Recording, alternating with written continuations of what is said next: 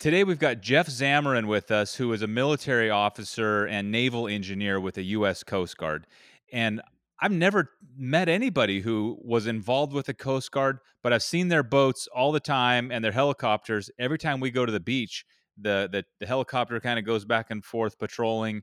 I'm a huge fan. They do they do some really uh, important lifeguarding and and beyond, but like I said, I've always kind of felt like the U S Coast Guard was one of the few institutions in the government that I felt like I, with no reservation, was like, oh, I love it. I love what they do. Give them every dollar they ask for. So, and Jeff matches up with my, you know, preconceived ideas of what these guys are like, professional and just cool. Now, maybe I, maybe I should have put this already, but as an active uh, Coast Guard officer, all of the views that that Jeff espouses in this interview are his and not to be construed as the views of the Coast Guard. So understand that.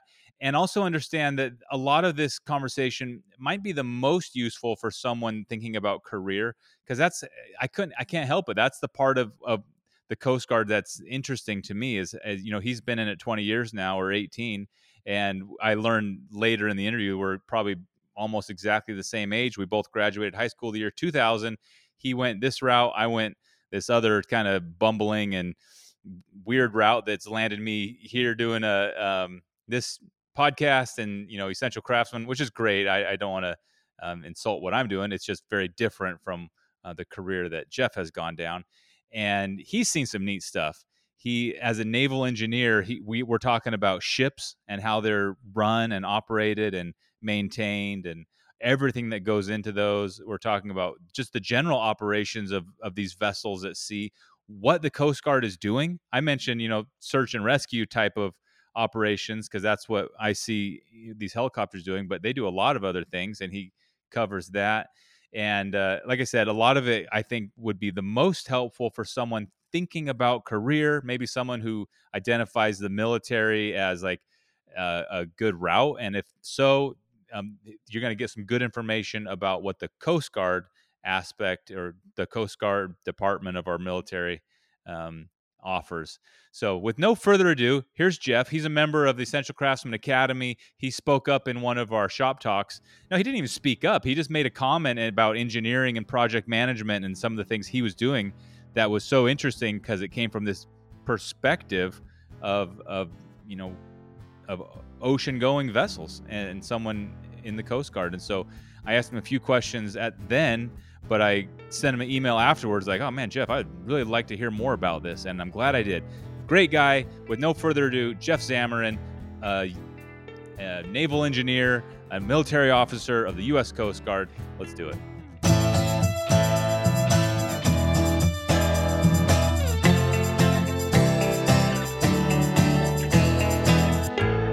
First off, thank you for taking time out of your day and joining us and kind of sitting down like this. Um, you said this is your first time. You've listened to a lot of podcasts, but this is your first time doing one. Is that right?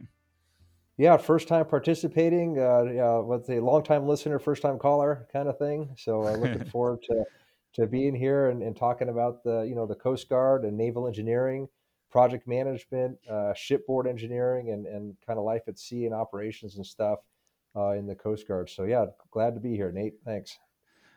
Well, first off, um, I want to hear how you got into it with the Coast Guard, and I'll give you a background. I, I'm from Oregon, so every time we're at the coast, I see the Coast Guard vessels and the boats, and I always just really appreciated that there. It's like lifeguards. I, I always really appreciated that first and foremost, and secondly, I always, even as a young kid, I was really pragmatic and understood, like, you know, making good decisions, and the military always made a ton of sense to me in terms of like, here's a good career and training and so many reasons, but I just never could get over the fact that I might have to like attack somebody in some other country that I didn't know, or like, you know, get shot at myself.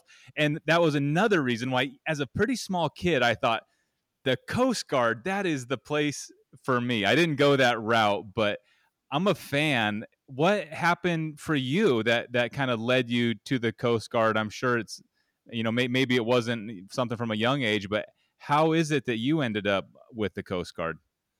Yeah, no, it's, uh, I mean, it's kind of an interesting story. I, I grew up in, in Utah, Park City, Utah area. My dad was a pilot with Delta for, uh, for many years, since retired. Um, and always just kind of had an interest in, you know, the military. I, I love, you know, planes and boats and the typical stuff that probably any, you know, boy or person growing up would, uh, and, uh, and had a fascination for, but was, you know, in Utah, not very uh, exposed to that stuff, and, uh, wanted to join the military service academy. Uh, when I was in high school, probably my sophomore, junior year, the idea started sort of to germinate in my mind a bit, and started researching it a bit more. And, uh, you know, my S A T and A C T scores were, were not the best. I'll be honest with you. They were pretty, pretty poor. So I didn't necessarily compete very well for some of the service academies, but then a recruiter came in and, and basically, uh, Captain Bob Beard, I think his name was, and, uh, mentioned the Merchant Marine Academy to me, which is a, a one of the five federal service academies out of Kings Point, New York. And their mission was basically to train hmm. Um, merchant marine officers for wartime. So they, they, you know, they were started in, you know, World War Two era. And basically it was a logistical problem to say, look, we need people to, to crew these ships, to send supplies and goods and services and stuff, you know, from America across the ocean to Europe to support, you know, our troops that are fighting overseas.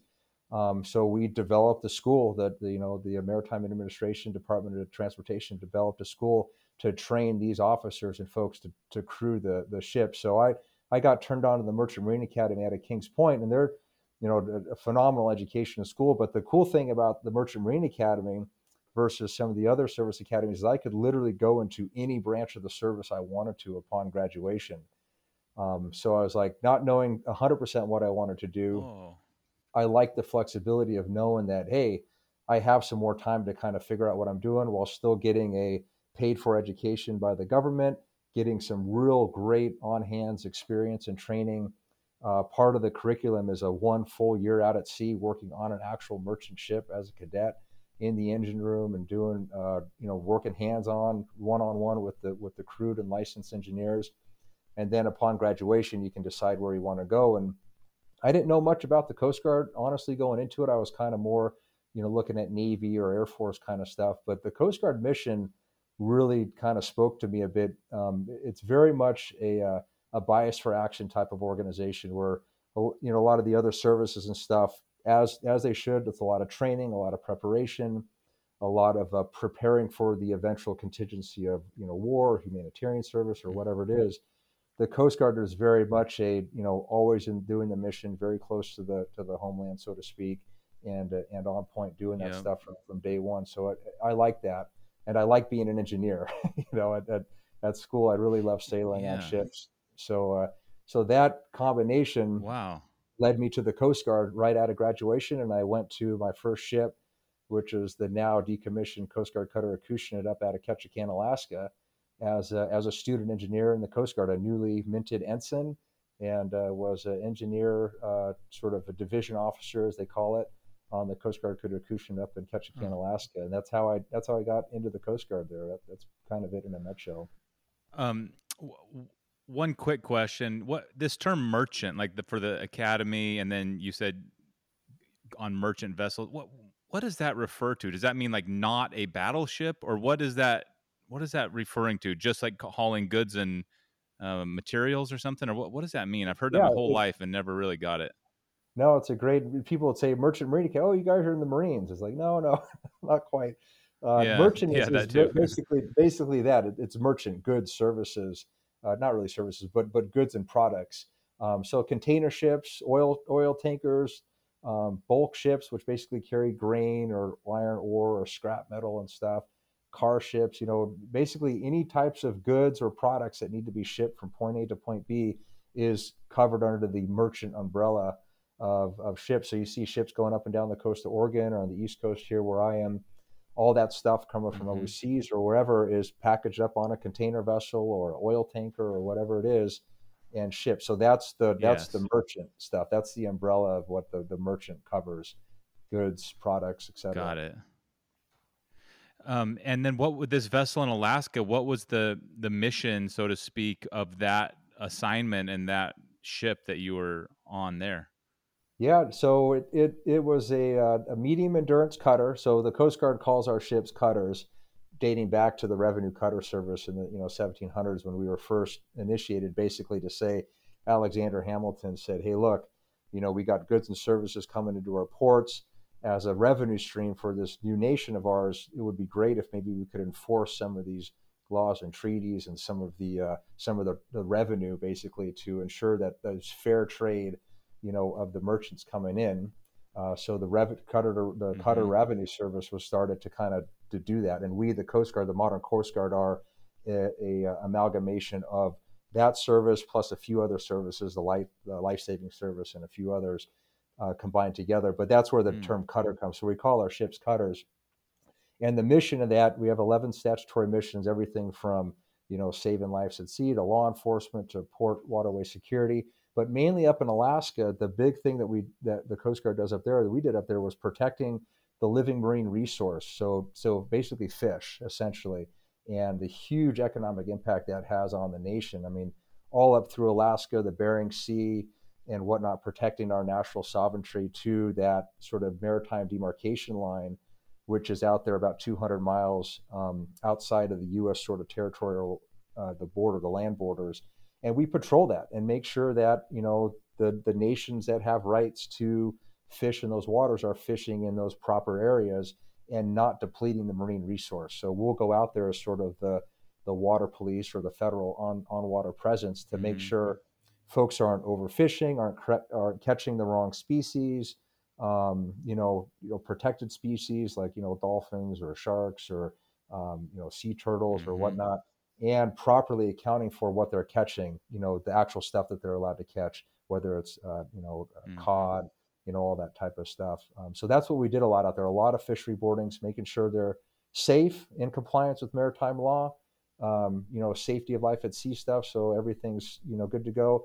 And they're meeting the federal regulations to fish appropriately for that renewable resource with the, with the fish. Wow, that's really cool. You know, fishing um, more than a lot of other trades, you, you really can, you're out there out of sight. In other words, I'm sure there's a lot of, uh, well, if no one was patrolling, guys could get away with murder and yeah. taking fish and resources and, and really yeah. kind of, like you said, depleting. So that makes a lot of sense considering, yeah, I mean, I know fishing's huge just in Alaska, but you said it, pro- it probably trickles down to the whole country where it, it would impact everybody if that, it's if everywhere. that industry yeah, shut it, down. It's a huge, I mean, it's a huge just protein source for, um, you know, yeah. the world. Um, so it's a, it's a major resource, and uh, it, it's everywhere. So we, we provide that. And then, of course, obviously, we are a, you know, an on-scene search and rescue asset that can be used if a mariner's right. in distress, and can serve as, op- as an operating platform, uh, you know, for that to kind of help mariners in, in distress. And that's kind of the cool thing I liked about the seagoing services as well, is regardless of who you are, where you come from, what you do, and even if you're, you know, blatantly breaking the law or whatever, if you're in distress or a mariner's in distress, we will help you. You know, you will be saved, because that is priority number one. And uh, I kind of that like wow. that, that humanity was sort of a neat aspect of the Coast Guard as well, that, you know, fundamentally at, oh, at its core, we're, we're there to help people, save people, and ensure safety of life at sea. And uh, and then obviously make yes. sure everybody's playing on a fair on a fair field as well. Yeah, I can't even, I can't imagine the feeling of, you know, on the sea and having a, a situation, and especially if you were far from home or maybe from another country, you know, like some long travel, and, you know, how, I can't imagine the, uh, the impact, you know, having a, a Coast Guard vessel pull up would have on a, on a vessel in distress. Or is that, I don't really understand how international waters and all that work. Is there, is that area up there like only U S fishermen can fish that, or anybody can come in there as long as they follow the, you know, have a fishing license, so to speak? Or how, how does that work, like you said, within two hundred miles or whatever of the shore? Yes. So it it depends on what you're doing. Like, a, you know, if you and I were to go out as just, you know, regular recreational fishing folks, even that far out, like, sure, like it's fine, because we're not fishing from a, from a commercial perspective. But from a commercial mm-hmm. like industry perspective, the folks that are actually catching like I mean, massive amounts of fish. Yeah, yeah, there are sovereign boundaries there that regulate, you know, you know, Russia, China, et cetera, fish on this side of the waters. These are your sort of economic zones. They call them economic exclusion zones, E E Zs. And then there are certain areas that are United States economic exclusion zones, and those are intended to manage, you know, each country has different priorities on how to manage that um, resource. And each country has come to international agreements and stuff that says, hey, you know, we can fish here and we manage our resources accordingly. And you guys can fish over here and you manage your resources how you see fit. The fish obviously don't know the boundaries. They don't, you know, they don't care. They're going to wherever right. the food is and the life is. But the idea is through managing yeah. that, that ecosystem uh, appropriately and managing it correctly, you will be able to sustain it just as you would a forest or anything else that you want to have yeah. keep producing on and on and on. So let's talk about, um, well, I guess, first of all, last thing on the Coast Guard, you, you got there by going through this academy, which is a, you know, education, like it's like college more or less from what I understand, mm-hmm. but also people can just sign up. Like, let's say someone's seventeen and finishing high school and they don't know what to do. They, you can also just kind of sign up like basic training, like a new recruit type of, uh, and make a career out of it. Is that right? Or does everybody kind of go through this academy the way you did first? No, no, there's, that's the beautiful thing is there's many ways to, to come in. So I went through the academy, which you're right, is, is, is it's a four-year college. I get a, you know, a bachelor's of science degree out of it. And same thing, if you were to go to the Coast Guard Academy or Naval Academy, or whatever, those are all, you know, your degree path. Mm-hmm. And that's a path towards being an officer in the Coast Guard. So that's the path I chose. But there's also, you know, the non-commissioned officer path or the enlisted path that you'd say, and yeah, right out of high school or not even out of high school. A lot of folks coming in are, they have master's degrees and bachelor's degrees and they're licensed, you know, uh, you know, nurses or whatever, all kinds of stuff. And they decide to come in because they want to serve. And then you'll come in, you'll go to, you know, boot camp. You'll come in as a, as a E one, which is, you know, the, the, the, the lowest kind of rank there. And then you'll work your way up. And it's, it's, it's, it's very much geared towards um, providing you a, a specialty too. So once you're in, and you kind of do sort of like a um, an internship period or an indoctrination period for a few years, you will then determine what path you want to go down as an as an enlisted member of the service. And we have specialties all over the place, from engineering, we have machinery technicians, electricians, electronics techs, operational specialists, which mm-hmm. do a lot of uh, radio type stuff. Um, we have bosun's mates who who do you know uh, uh, deck type work on on vessels, and a host those whole host of others, including Uh, aviation, you know, uh, uh, flight mechanics, um, aviation mm-hmm. survival trainers, swimmers, uh, marine science technicians, which inspect merchant ships in dry dock and ensure that they're, you know, being done correctly.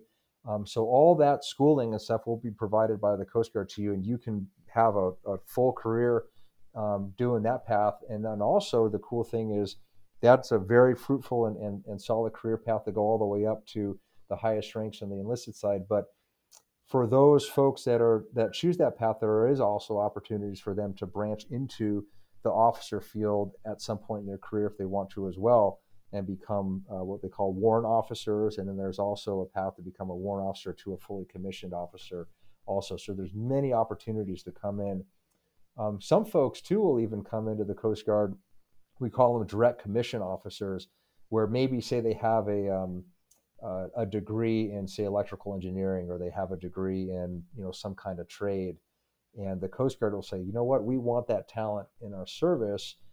You know, you've already done the schooling, you've already done the certifications, you've already done the trades. We will direct commission you into the Coast Guard to do specific jobs. And then that's another path to come in. You can kind of um, wow. leapfrog a little bit yeah. above and come in. That's actually how I technically came in from the Merchant Marine Academy, as I said, hey, we like the schooling, we like what you guys got, we will direct commission you into the Coast Guard, even though you didn't come through, say, the Coast Guard Academy or something. So there's a lot of different ways to come in.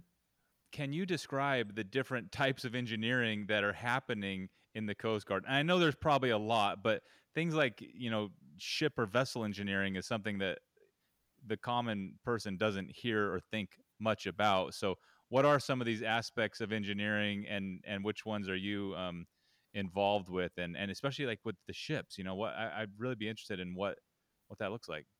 Yeah, absolutely. So I was lucky enough to be the, the chief engineer on the Coast Guard cutter Bertholf a few years back. Um, so that's one of our newest national security cutters. And so I'll speak, you know, within my domain that I'm most comfortable with. So in the engineering rates, you know, naval engineering rates for the Coast Guard, we have three primary rates there. Um, machinery technicians. So those are folks that are really, you know, like mechanics, essentially working on, uh, mm-hmm. on engines and stuff. And those are kind of split into two different paths within that rate, um, auxiliary machinery technicians, and then uh, main propulsion machinery technicians. And this is specific to uh, shipboard uh, engineering division. So the main propulsion machinery technicians are, as the name implies, dealing with the big diesel engines, gas turbines, et cetera, that actually propel the ship, turn the propellers, turn the screws, make us go forward. And then the auxiliary uh, machinery technicians deal with all the auxiliary systems, um, air conditioning systems, fuel oil purifiers, um, you know, water pumps, reverse osmosis uh, systems for uh, making uh, potable water, and uh, and all the stuff in between. So all those auxiliary, what we call like hotel services, um, to support support the ship. Then we have electricians. We call them electricians' mates, and it's, as the name implies, anything electrical.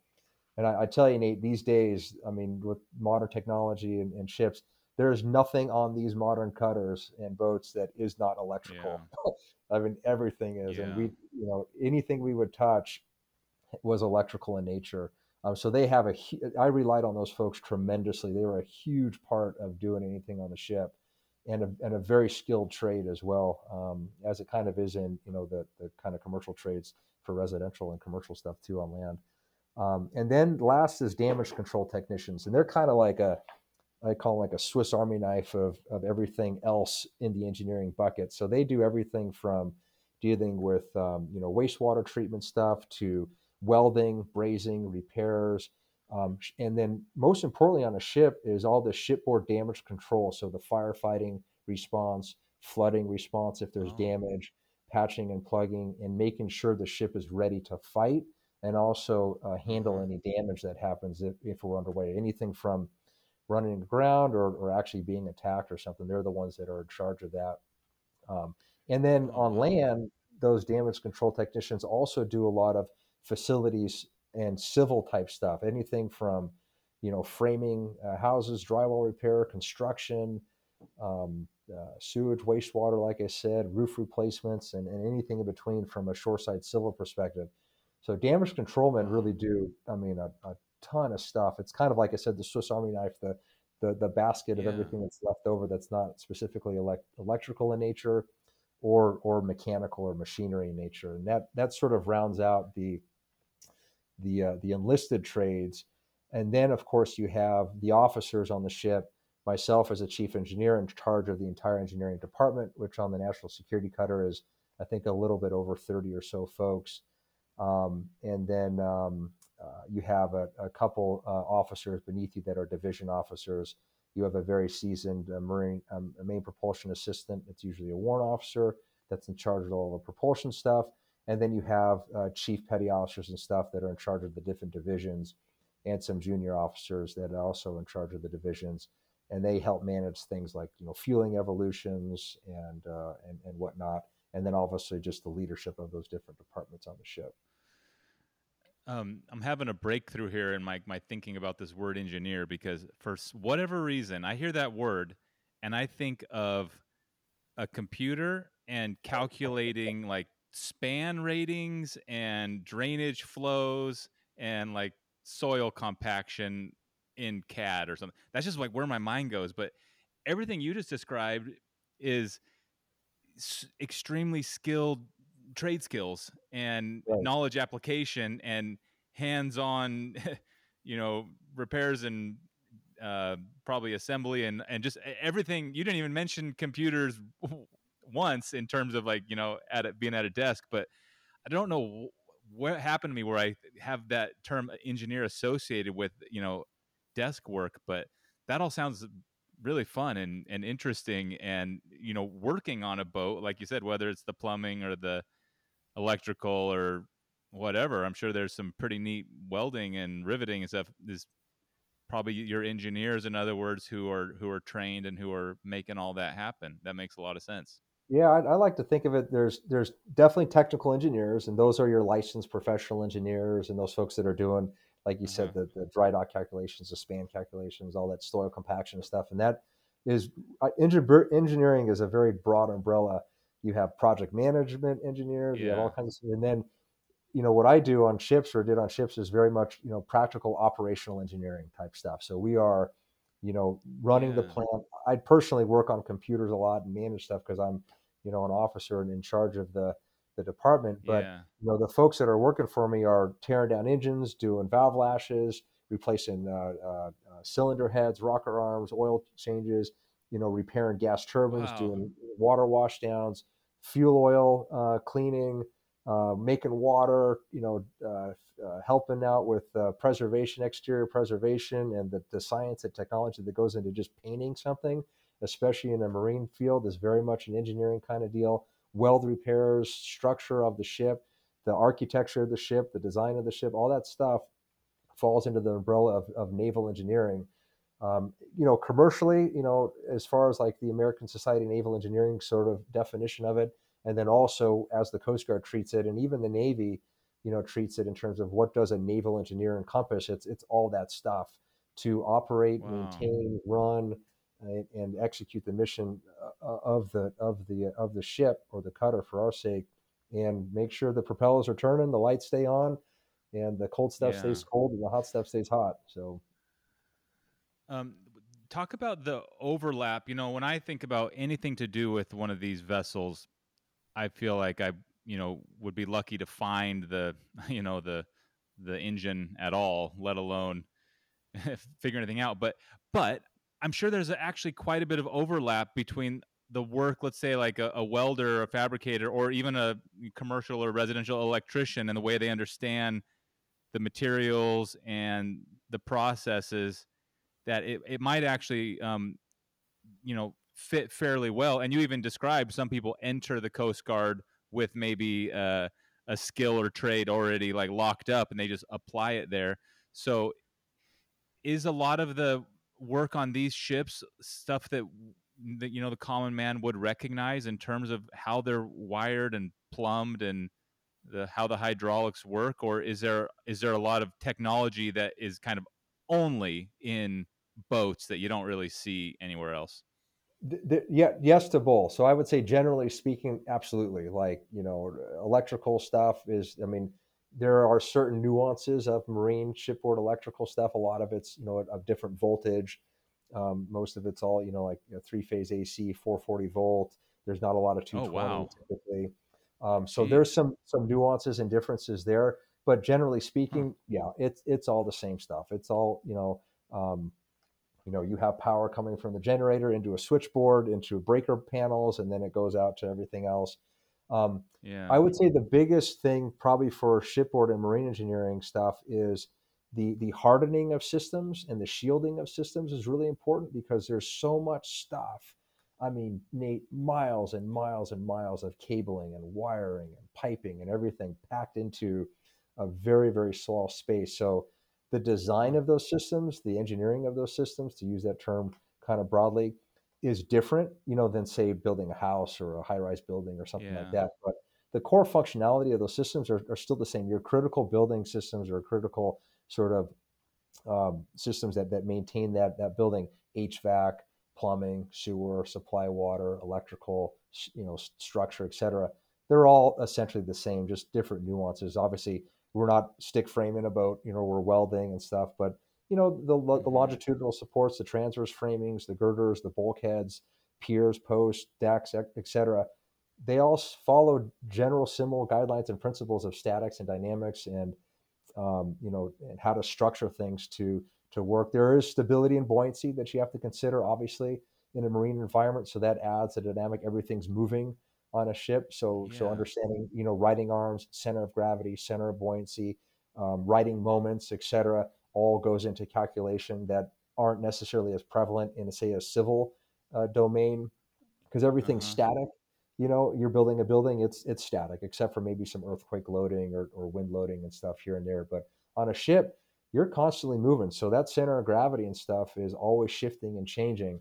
So that plays a big part in the design of the ship. It also plays a big part into where you place equipment so you have it balanced correctly. You don't want everything on one side and vice versa. Oh, Otherwise, you'll right. you'll have some, some issues. So everything needs to be balanced. It needs to be segregated correctly. So if you have damage to one compartment, it doesn't impact the survivability of the ship and say another compartment. So we will separate oh. main propulsion engines. So on the National Security Cutter, for example, our engines are separated into different compartments. Generators are separated into different compartments. So that way, if one thing fails, it doesn't take out the ship, right? You can still operate oh, the boat. It. Yeah. So those things yeah. are different. The nuances of, I think, the design specific to the application are different. But generally speaking, you know, electricity is electricity, hydraulics are hydraulics. Yeah. You know, treating fuel is the same, all that type of stuff. Um, yeah. Um, that that last boat you were on, or maybe you can pick a boat you were on, but. Um, Can you describe in terms of like ship operations, let's say like that, the last boat you're on, or maybe one of the bigger ones, there's a lot of people who all have their own job to do. And from my point of view, or a lay person, you just kind of think like, well, the boat's got a captain and the captain's in charge and then the first mate and da, da, da. But I'm sure there's a, maybe you, you tell me like, what does the captain actually, he probably is not an engineer. In other words, you would probably have a, a much better idea of what the ship is going through and and and needing. So maybe just talk about that, some of these key roles in what keeps a ship operational, even in terms of on the land, like on, when a ship is out, does that ship have like a, I don't know, I, I know like airplanes have a flight crew that's like assigned to that plane sort of. Is that kind of how boats like this work also, or does it depend on the scale? But talk about ship operations a little bit and how that all works. Yeah, that's a great question. They they do. It's, uh, I'll try to maybe correlate it to like even like just being like a general contractor on a project, you know. So you have, so there's yes. definitely a, a so I'll, so on the shore side, like when a ship's in port or say in a dry dock, which I worked in quite a bit, repairing ships, you definitely have a team of engineers that manage and execute that maintenance. And in the Coast Guard and even in the commercial field, they have um, what they call port engineers um, and and uh, project managers and stuff like that. That they that's what they do. They design the work lists and the projects and stuff that are going to be executed on the boat. So let's say you have to paint a certain area of the ship, or something needs to be fixed, or something's corroding. You have to sandblast it and preserve it, or you know maybe one of the radars is broken or whatever. All that stuff gets pushed into and and sort of written down on a list, because you can't just stop the ship. You're you're running it, and there's a lot of redundancy. That's another thing I mentioned too. There's a lot of redundancy in ship systems. In a house, you'll have one air conditioning unit, right? On a ship, yeah. like the Bertholf we were on, you know, we had three main air conditioning units and a bunch of other smaller oh. ones. So there's a lot of redundancy. Oh. We have multiple modes of propulsion, huh. multiple generators, et cetera. Because if you're out thousands of miles away from home and something fails, you got to keep the ship running. But you still need to fix that stuff. So it all goes on a list and it's managed. And then when you get into port, your port engineer, your project managers, your your what we, what we call the depot repair availability or depot repair program rather, will collect all that stuff up, execute contracts, hire folks to come on board, order parts, equipment, et cetera, and fix all that stuff while you're in port. So that's kind of the shoreside piece. And part of that also is taking the ship to dry dock on a recurring basis, take it out of the water, you know, clean the other side, preserve it, fix the propellers, all that, all that running gear stuff mm-hmm. that you have to do while the boat's out of the water. That's one side. Then out at sea underway, absolutely. There's a captain who's absolutely in charge. And that's kind of the cool thing out at sea, is that that position has absolute authority, control, responsibility, and, and um, you know, duty to, to serve the interests of the, the ship's mission, its crew, and make sure everything's safe and operating correctly. And that that authority is absolute. And it, it's kind of an, a neat deal. It's really, you know, aspiring towards command and being command is, is, a, is a neat thing. And then underneath that, you have your support staff. You have your executive officer, which is sort of like your deputy second in charge to keep running the day-to-day operations. And then you have your technical experts, myself, chief engineer. You have an operations officer. Um, you'll have a, which is in charge of, you know, where the boat's going, what they're doing, that type of stuff. You'll have a, a supply officer, which is in charge of ordering all the materials, equipment, food, et cetera. Uh, you'll have, you know, a systems operations officer or a combat systems operation officer, more specific to like military type vessels for the combat systems type stuff, law enforcement elements, et cetera. On merchant ships, you don't so much have that. Merchant ships are a little bit more simple. it's captain, then you have your, your engineering department, and then your deck department. Um, mm-hmm. But essentially the, the deck department drives the boat, runs the ship, handles the anchoring and maneuvering, mooring, all that type of stuff. And the engineers, you know, keep, keep the, uh, keep the shafts running and the lights on, so to speak. Um, so that's kind of how that's, okay, that's like, yeah, that, that, that breaks it up. That makes sense. Yeah. Kind of like if you, you're building a house, you know, if you're a general contractor, you have, uh, you know, a framer, an electrician, a cement guy, uh, an excavator, you know, that type of thing. All those folks have different jobs that they do. They all report up to the G C to get the job done. All of us report, you know, directly up to the captain to get the job done on the ship, but we all have our unique positions and jobs that that integrate with each other to get to get everything accomplished and, and the boat sailing safely. People are taken care of, they're fed, and, and they're doing what they need to do. Yeah. I've always felt, uh, as I've become an adult, you know, and thought more about career and all that, ha- almost jealous of people and certainly military um, instances where there is a cut and dried mission. And I know maybe not every single mission is as cut and dry if it's just patrol these waters, but um, having a team like on a vessel say, we got to go find whatever this, you know, damaged ship. And oh my gosh, how cool to have just like this cut and dried mission. And especially compared to the other branches of the military. And you mentioned this when we started, how the Coast Guard is, is, is learning and preparing and then executing the very missions they prepared for, as opposed to probably certain, you know, wings of the Navy that hopefully never have to execute a single mission ever for like centuries, ideally.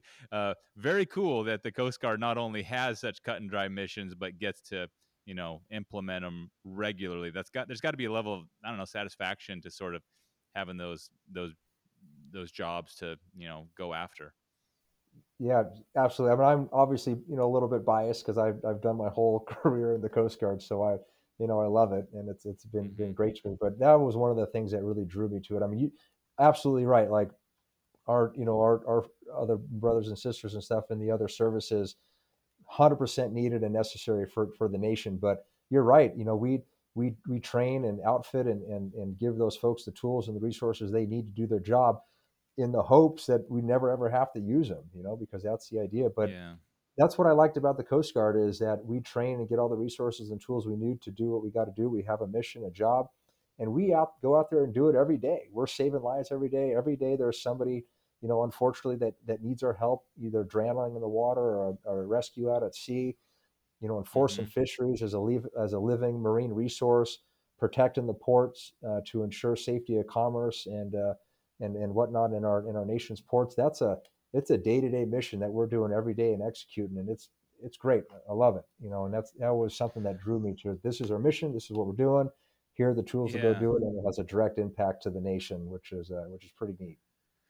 Um, in terms of career, Coast Guard is not the first like branch of the military I think of. You know, you, when you think of military, you think of, I don't know, like the Navy SEALs or SEAL Team Six. And in, in like the civilian world, the, those the most celebrity aspects of whatever field are making the most money because they're the, you know, the top of the, that perspective, um, you know, organization, at least optically. So my question is, in, in working for the Coast Guard, is it, or really any arm of the service, is it all more or less like you're, you're in the services, the retirement planning and package and the healthcare and all of it is kind of like the same, you know, ball of wax that you kind of, you're involved with? Or are there reasons to that some person would go to the Navy, you know, just career wise and how much you make, or is it related to risk, or how, how does that work with the Coast Guard? I'm wondering why more people don't sign up for the Coast Guard. It sounds more fun. Are there downsides? Do you, you get like less career options or something? Or can you speak to that if someone's kicking this around? Yeah, I mean, we all, so we're considered a military service, so we're under the Department of Homeland Security, but we we fall under the Department of Defense in, in certain specific things. We operate under, not to bore with details, but Title ten and Title fourteen of the U S Code, so it kind of gives us broad authority to do a lot of things. There's a lot of flexibility in the Coast Guard. We are a small service. I mean, we definitely have a, a smaller, um, you know, position in the, in the overall Department of Defense and, and National Defense pie. Um, but we all get, get get paid the same. It's public knowledge. You can go out there and just Google search, you know, military pay or whatever, and the pay charts are up there for anybody to look at. Oh, I didn't know um, that. Cool. Yeah, so you can see there are certain incentives, you know, out there. So like if you say are a pilot or, you know, doing something that's dangerous or going out to sea or whatever, there are incentives that that the, the Coast Guard or the military branches, and this is true for all the branches, will pay you extra yeah. to incentivize you to go, you know, you know, do X, Y, and Z. I'll say from my experience, it's a, it's a combination of two things. One, I I certainly like the security and the support that working for the government provided. I I have been incredibly blessed for the opportunities that it's given me, both personally and professionally. I mean, I've received a ton of licenses, you know, project management professional, D H S level project management licenses, mm-hmm. um, you know, licensed merchant mariner, mariner certificates and stuff, um, and, and on and on in, in terms of engineering and whatnot that were provided to me, you know, master's levels degrees in engineering and all that type of stuff provided for me directly from the Coast Guard. Um, so I, you know, and in exchange wow. for my service back to the nation. So the opportunities are tremendous. And on the enlisted side, whether you serve for, you know, four years in one contract or twenty plus years, um, you're earning a tangible skill. You're going to become a rated something in yeah. whatever it is you want to do. And that is great, whether you stay in the service and keep doing good stuff, or you get out and do great stuff for your family and the nation or whatever, and then be an ambassador for the Coast yeah. Guard, you know, for everybody else that you're working with. So for me, it was obviously stability and, you know, a, a good paycheck. Right out of college, I had a job that was paying me a decent salary, no debt, because I went to a, a, yeah. a military academy. But I just, I, I like the idea of serving and giving back. For me, it was never always about one hundred percent the money. Of course, you know, you need money to live, but yeah. I, I always learned, or somebody told me once, you know, you you need to pay people just enough so they're not really necessarily thinking about it or worrying about it. And then after that, how do you, how do you yeah. motivate folks? And it's give them a job that matters, give them something that they actually can get behind, work with great people so that they yeah. empower and inspiring. And that is worth more than you could pay me. I, I would take this job hands down, working with folks that I love to work with, you know, providing a, a benefit to the nation, doing all this great stuff for a, a good salary. I mean, it's a, you can look it up. It's, it's a very livable paycheck, but I would take that over getting paid two, three times as much and being miserable working in some corporate, yeah. whatever grind and not getting to do what I yeah. do. There's, there's more than just, just money. So that's what I liked about the, the military, the service is you're doing something bigger than just you. Yeah. That makes uh, so much sense. And there's a certain point with any paycheck where it's like when your needs are met, you know, it's like, that's great, but there's just other, it's kind of what you're describing. There's, there's other aspects to career and having a fulfilled life. Look, like family would be one big category yeah, that you kind of need. Money would be one of those. Family would be one of those, but uh, I could, there's certainly other ones besides that also. And I could imagine that feeling of, I don't know, contributing and, like you said, giving back and performing valuable services. I can't, I can't imagine the feeling the, and this is maybe only a small part of the Coast Guard, but over when we go to the coast, um, I see the, the helicopters kind of patrolling up and down. And I know from, I see it in the paper from time to time, they are rescuing fishermen yep. whose boats break. And I, I can't imagine the feeling that would come with helping people in that kind of a way. And that's just in Coos, that's just, you know, right here up and down the Southern Oregon. And so there's probably just yeah. a lot of value that, that those, you know, those guys are. There is, there's a, that's a, that's a, that's a pretty decent air station out there. I think North Bend, Coos Bay, Oregon there. And yeah, um, yeah absolutely. And, and uh, there's so many opportunities. I mean, there's even in the Coast Guard, we're kind of cool. We have a very active and, and good reservist branch, um, f- fully volunteer, right? Really, really reservists. They get, you know, paid on drill weekends, but man, these are folks that are working regular jobs, nine to five during the week or whatever they're doing, coming in on the weekends and, and doing their stuff. I mean, the dedication and the value that the reserves provide is just, I mean, I, I, I'm always in awe of them. It's like, you guys are are true, true servants to the nation because they're not only doing their civilian job, but also yeah. then coming in on their off time and, and giving back. And then we also have a huge mm-hmm. auxiliary contingent that is truly one hundred percent a volunteer workforce to augment the Coast Guard, and they do a lot of uh, um, lake operations for us, and uh, and uh, uh, safety boardings and things. And it's it's like a big family at the Coast Guard, a very you know kind yeah. of team, team spirit, which is sort of a neat thing. But you're right, down at Coos Bay, Oregon, and, and North Bend there and stuff. I mean, they're they're out there flying around and saving people every single day. They're they're doing their job, and it, it's pretty cool.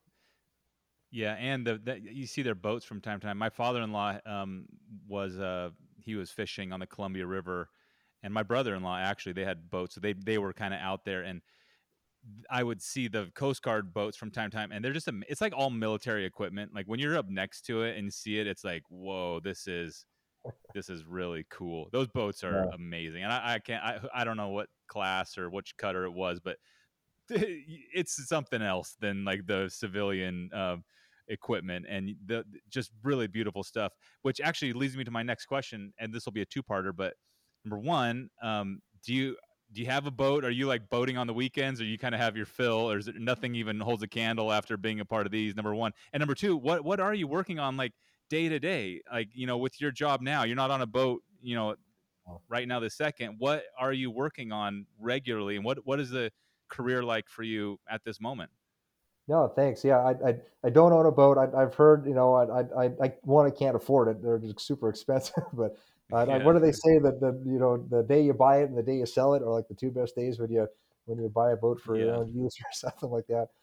Um, yeah. But no, I I I'll uh, if I go out with the family or whatever, we'll we'll just rent you know rent a boat to go fishing, or you know help a friend out or whatever, and, and kind of go out as a, as a group or whatever. Um, So, so no, I don't, I don't own a boat, but I, I love, I love the water. I mean, I, when I was up in Alaska on Acushnet up there, I mean, that's just some of the most beautiful country I think, you know, that there is out there. It's just, it's just amazing. Um, so I, I really enjoy being on the water and fishing and just exploring different things and stuff. Mm-hmm. Um, but yeah, right now, no, as you can see, I'm, you know, in an office building here. I'm, I work for, uh, Uh, a Coast Guard sector right now, so it's specifically Sector Virginia here in, uh, in in Portsmouth, Virginia. So that's one thing that's kind of cool about the military services as well, is you're not uh, al- always stagnant in one job. You move around a lot. Um, you know, every three or four years you're changing jobs, which helps keep things fresh, helps you moving up in the organization, getting a lot of good opportunities to see different things, gain different qualifications, experiences, et cetera. Um, so right now I am the logistics officer um, for Sector Virginia. So I do everything in terms of kind of like a lot of human resource stuff um, for, for Sector Virginia, including engineering, administrative type work, military justice and disciplinary matters for folks that maybe, you know, get a little, uh, get a little off track, you know, with, with where they're supposed to be. And then also a lot of family advocacy stuff and helping folks out that are in trouble or need need. So it's very much a, it's outside of my comfort zone. It's outside of my normal sort of what I'm trained to do in the Coast Guard, but the Coast Guard wow. likes to do that. And, you know, military services in general like to do that. They try to, what they call, broaden your experience, especially as you get more senior uh, up in the ranks. Like, wow. you know, I'm a, I'm a, a Commander oh five now, and to get more broad experience, to, to gain better perspective on what's going on at the enterprise level in the organization, they like to have you go into positions that sort of maybe expose you to things that not are that are not your bread and butter, day to day, working in a dry dock, fixing boats, project management type stuff. They try to get you into different wow. things so you can learn that. So that's what I'm doing now, uh, the logistics officer for wow. uh, Sector Virginia.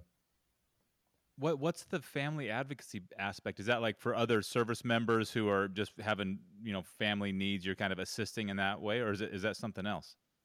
Yeah, no, exactly. Yeah. I mean, one of the great things about the, the military services and stuff too, is there are so many resources for those that, you know, are in need. We, we recognize that this is a, this is a, a challenging job. It's a rewarding job, but, but it's challenging. And that challenge can sometimes go, you know, to the families and stuff. So there's a lot of support services out there for folks, whether it be, hmm. you know, budget planning, finance type stuff, um, you know, stuff, resources for your children, counseling sessions or whatever. So we help get people lined up with those resources as they need them to ensure that they have the tools to be a, a ready workforce, so to speak, and, and ready to go. Because in order for you to do your job here in the office or out at sea or doing whatever you're doing, you know, your mind's got to be yeah. right, stuff's got to be straight. And, and we want to make sure that that's, that's good to go on the home front as well. So there's a ton of really phenomenal professionals that that provide those resources. And we in my job, kind of help act as the conduit for that, for the six hundred or seven hundred or so folks that we have working for us here, um, if they need those services. Wow. And that is just, this, this is really interesting. And, you know, if you haven't been involved with the military or even working for the, the government in some way, like, like my career, I just have no context. It's like all of these things you're describing, like even you said every few years, they put you somewhere to learn something new. Um, m- myself and a lot of people in their career feel that same need where they want to like do something new. They're kind of ready. Like, I can't do this one more day. It'd be nice. Not, I've been fortunate to be able to kind of transition my career from time to time, but I know there's some guys out there. I've met several who've been, you know, setting toilets for seventeen years, and they're going to set a toilet like every day for the next, you know, seventeen years, and uh, pretty neat. Or, or like the family needs, like you said, helping families and understand budgeting and all these things that, that that's really important in on the civilian level as well, except there's not as many resources or good advice, at least being handed to people, you know, unless they go looking for it, I guess. There, there's yeah, no resources, I mean, it, but it's like I, I mean, I'll, I'll admit, I, I joined. I mean, I, I graduated high school in I think two thousand, graduated Kings Point in two thousand four. So I've been in just around eighteen years now. And uh, yeah, wow. you know, my my initial obligation to the government was a was a five year deal. Actually, it's less than that. It was a three year thing because of how I came in. And I admit, I was like, yeah, you know, I'll do this for a few years or whatever. And then, you know, right in that time frame, you know, two thousand seven, two thousand eight. You know, the economy took a big dive. We all know right. what happened then. So I was like, well, you know, maybe this wouldn't be so great. I was, you know, just met my, you know, my wife and, you know, talking about having kids and stuff. So it was like, hey, maybe this is a, this is a good deal. And, you know, you know, you move around a lot. There's a lot of, you know, the government asks, you know, you know, from you to be an equal participant, show up and do your job. But boy, they give you a ton of stuff too. I mean, they, you know, you always have a job, healthcare, all these resources that are provided. It's like, you know what, this is actually a pretty good deal. A lot of opportunity for upward mobility, you know, if you perform and do yeah. your job and stuff, a lot of certifications, a lot of great, great education opportunities. Um, so anybody that's thinking about it or doesn't know, you know, quite what to do, like I, I'm graduating high school, I, I knew I wanted to serve, but, um, you know, not knowing what you want to do, man, it's a, it, it's kind of a neat thing. And, and, you know, you only, you don't have to serve forever. You can serve just for a little bit, get a skill, kind of figure things out, and then go out and, and do some great stuff. But, but man, it, they give you a lot of great resources to, to be prepared to do your job. And it's, uh, and I've just yeah. loved engineering, and I've had, I mean, I've been able to travel the world from Bahrain to Guam to everywhere in between, and, uh, you know, the Middle East and stuff, doing shipboard repair, and, and met people that had experiences in dry docks, seen stuff, done things that I would never have done if I would just stayed in Utah wow. or, or done locally. And, and, and you're just never going to get that experience really anywhere else, except for usually joining some kind of service organization, whether it's the Peace Corps, NOAA, military, yes. whatever it is. Uh, the opportunities are, yeah, are really some really organization. Great. Yeah. So are you able to walk on more or less any like ship or vessel and kind of understand it right away? You know, I went on a, there's, there used to be this submarine in uh, Portland. I think it was called the Blue Bill, and you could like tour it. I know a submarine's a different thing, but still it was pretty old, and it's just wild in there, you know, just like pipes and valves in every nook and cranny. And I'm sure every yeah. submarine's different. And I know boats are like that a little bit too, where when you walk in them, you just kind of, you don't get it. I'm sure the ones you were on, you kind of could work them with your eyes closed, but do you have like a, can you kind of step onto any vessel and more or less like understand it? Are are they all kind of built off the same, like with the same language and the same, mm-hmm. I don't know, basic fundamentals? Or are there like some vessels that, I don't know, the Germans make that are totally different in, in their like uh, foundational engineering than what, than what we do? Uh, I would say, generally speaking, yes, they're all they're all built to the same general like naval architecture and marine engineering type standards. I would say um, there are different types of vessels out there. There's you know there's uh, there's uh, you know uh, trimarans you know uh, uh, and stuff. There's single hull, mono hull vessels. There's obviously sailing ships and all kinds of different stuff. But they all fundamentally have to satisfy the uh, the requirements of um, uh, of ship structure, stability, and all that type of stuff. And uh, Um, so that's, you know, that that fundamentally is is the same regardless of what vessel. And yeah, I could, it, it's like old hat for me because I've been doing it my whole life. Just like I'm sure if your dad were to go on a, you know, a construction site and see roof rafters and stuff, it's just, you know, like second second language. Um, but it can be a little intimidating and, and overwhelming at times, especially I always found going on ships, just how compartmentalized they can be.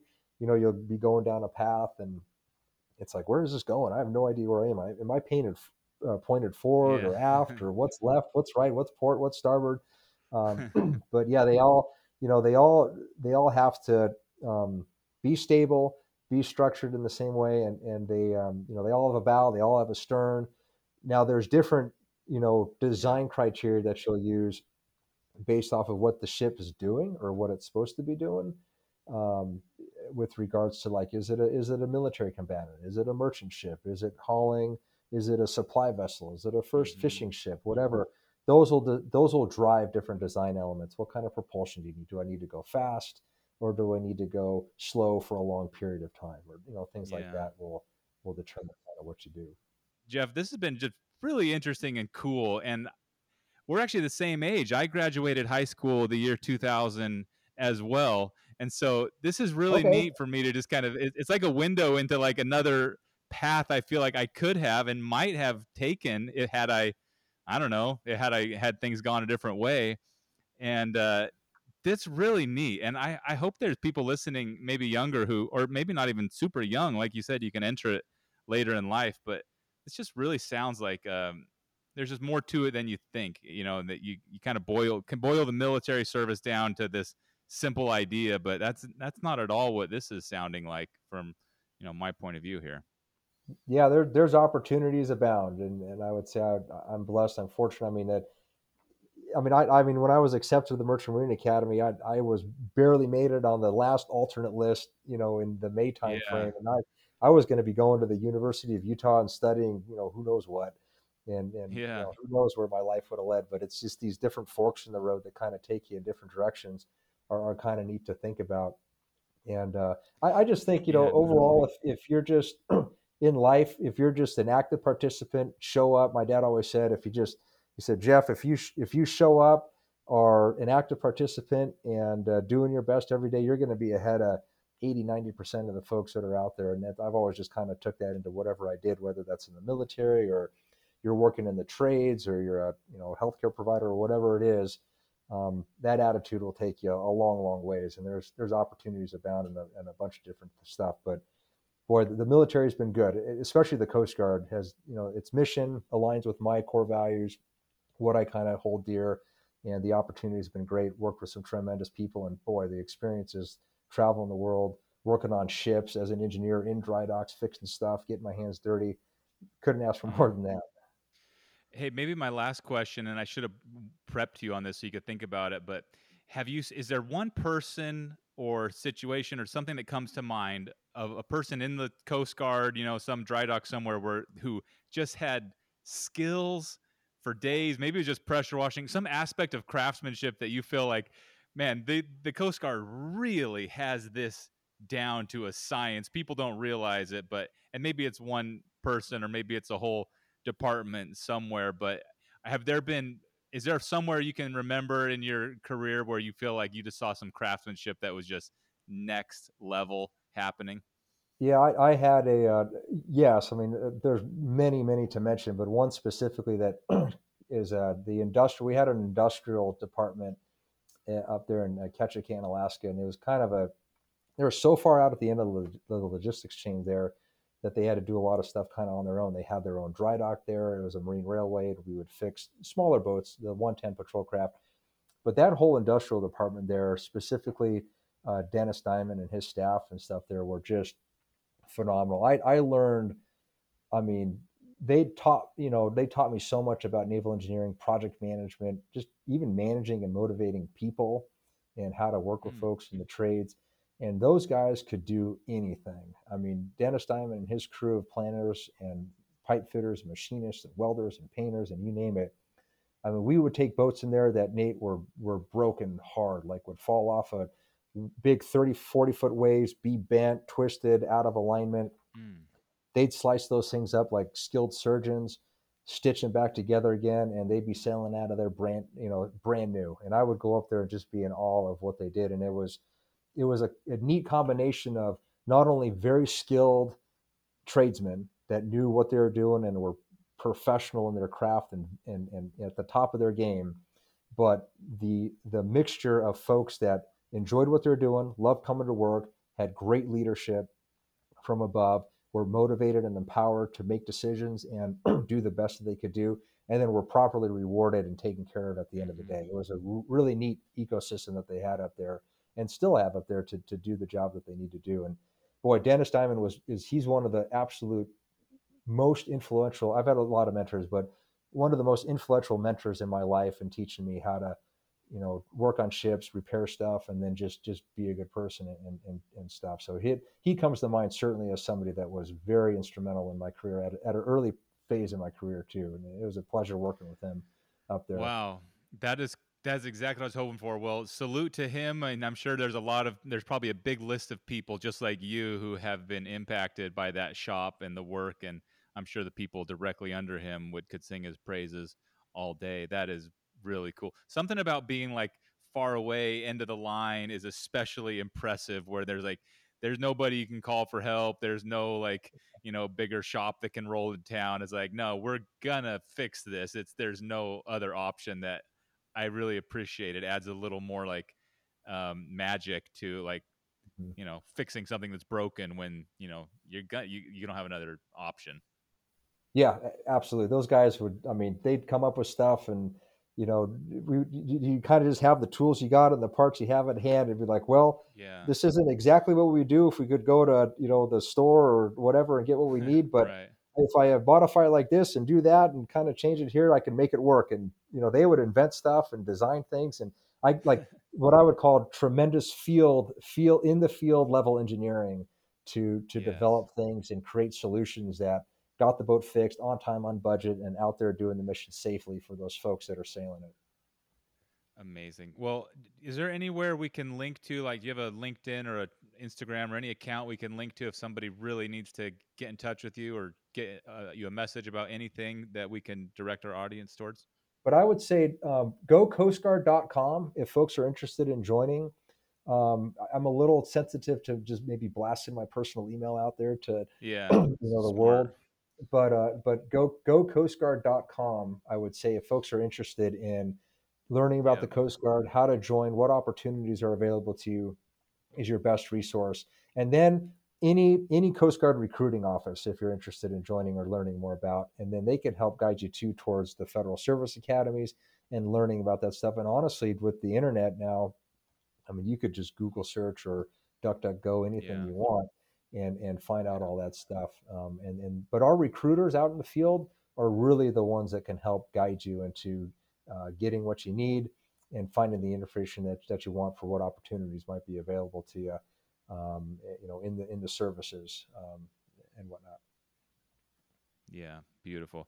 All right, Jeff. Well, thanks a million for joining us. Thanks for being a part of our Essential Craftsman Academy. We've seen you on Shop Talk a time or two, and I'm sure we'll see you again one of these days, but very much appreciate you taking the time to uh, share your, your career. And I, I, it's funny, for a guy like you, you probably think it's just like, you know, another Friday or whatever, but it's just this whole world that I don't think about. I don't know anything about. And it's just re- always, I just really appreciate any time I, you can, it's like we're hearing something from an expert, you know, it's like, it's just different hearing it from that person than, you know, going to even to the website. You like see some nice flashy pictures, you see some of that, but it really means a lot more when you hear it from someone who's been there, done that. So many thanks.